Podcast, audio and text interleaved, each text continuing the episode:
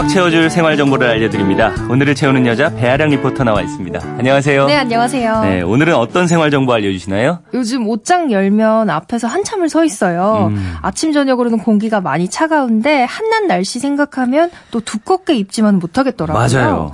그래서 사실 지금 제 옷장은 여름 옷이랑 가을 옷이 뒤죽박죽 섞여 있는 어, 상태예요. 제 옷장도 그런 것 같습니다. 볼 때마다 언제 정리 한번 하긴 해야 하는데 생각만 하고 있는데요. 네. 근데 꼭 저만 아- 그런 건 아닐 거예요. 예, 당장 옆에 있는 저도 그렇고요.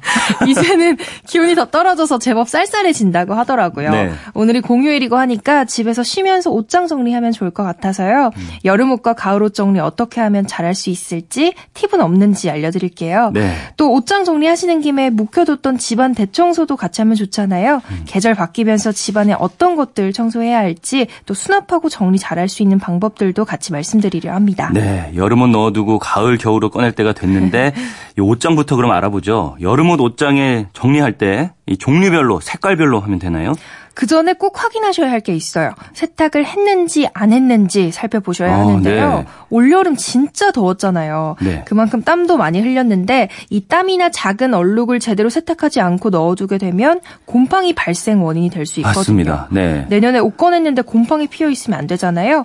옷 사이사이에 신문지를 두면 습기와 냄새를 잡을 수 있고요. 음. 또 직사광선에 옷을 오래 두면 고유의 옷 색깔이 변색되거든요. 햇빛 과 공기가 닿지 않는 곳에 보관해야 합니다. 음. 네.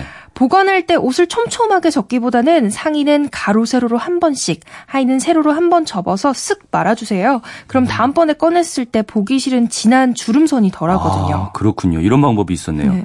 그 신발이랑 뭐 수영복 같은 여름용품 이런 건 어떻게 보관해야 돼요? 샌들 소재가 되게 다양하죠. 가죽이나 코르크 소재의 샌들은 햇볕에 약해요. 음, 네. 그렇기 때문에 반드시 직사광선 피해서 보관해 주셔야 하는데요. 네. 이때 신문지나 습자지 아니면 안 입는 옷을 말아서 신발에 넣어주세요. 틀을 만들어서 보관해 주시면 내년에 그 모양 그대로 신으실 수 있고요. 네. 또 무좀균 번식을 막기 위해서 소주와 레몬즙 섞은 걸 솜에 적셔서 한번 닦아주세요. 오. 그러면 세균 번식을 막을 수 있거든요. 네.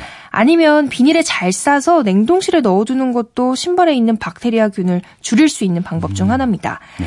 수영복은 수명이 보통 2년 정도인데요. 오. 염소나 염분을 잘 빼줘야 변색되거나 원단이 상하는 걸 막을 수 있어요. 찬물에 식초를 풀어서 30분 정도 담가놨다가 손으로, 손으로 조물조물 해주시고요. 그늘에 자연 건조 시켜주세요. 네. 가을 옷은 말이죠. 그 니트, 뭐 가디건류 이런 거 많잖아요. 네. 이런 거는 옷걸이에 걸면은 막 목 늘어나고 어깨 튀어나오고 이런 경우 있는데 이거 어떻게 보관해야 되는 거예요? 말씀하신 것처럼 니트 어떻게 걸어두냐에 따라서 주름지고 특히 어깨 부분이 축 처지면서 안 예쁘잖아요. 네. 접어서 보관하는 게 좋은데요.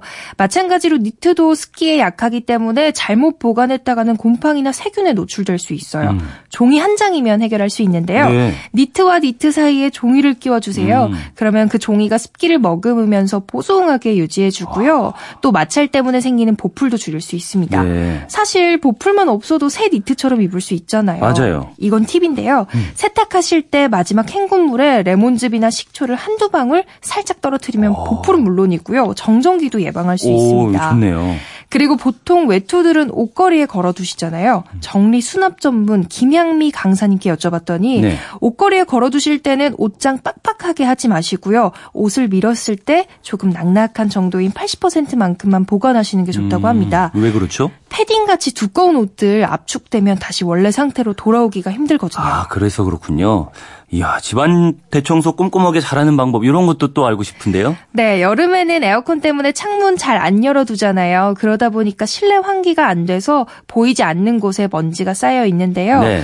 특히 창틀, 방충망처럼 손이 달- 잘 닿지 않는 곳이 심해요. 음. 창틀 틈새에 베이킹소다 녹인물 뿌려주시고요. 먼지를 제거해주세요. 네. 묵은 때일 때 물과 베이킹소다 비율은 2대1 정도로 해주시면 돼요. 그리고 나서 물티슈로 쓱 닦아주시면 쉽게 청소할 수 있고요. 네. 방충망은 위에 신문지를 고정해서 붙여준 다음에 분무기로 물을 뿌려주세요. 신문지가 물에 충분히 적셔지면 한 30분 정도 기다렸다가 떼면 되는데요. 신문지가 흡수를 잘 하다 보니까 먼 지도 잘 제거되는 거예요. 이때 물은 좀 미지근해야 효과가 더 좋습니다. 네. 청소할 때 제일 힘든 곳 중 하나가 또 부엌이죠. 네. 싱크대나 가스레인지는 흠집이 잘 나기 때문에 보통 신경 쓰이는 게 아닌데요. 달걀 껍데기를 화- 활용해 보세요. 달걀 껍데기요? 네, 네. 달걀 껍데기 잘게 부수면 철수세미만큼이나 효과가 좋기 때문에 묵은 때도 잘 벗겨낼 수 있습니다. 아, 그렇군요. 이게 언제부턴가 가을이 좀 짧다 이렇게 네. 느껴지는데 더 늦추다가는 가을 완전히 또 가버릴 것 같아서 오늘은 저도 요거 다시 듣기로 한번 들으면서 네. 옷장 정리랑 청소해야 할 것 같습니다. 오늘을 알차게 채울 꽉 찬 정보였습니다. 지금까지 오늘을 채우는 여자 배아량 리포터였습니다. 감사합니다. 네, 감사합니다.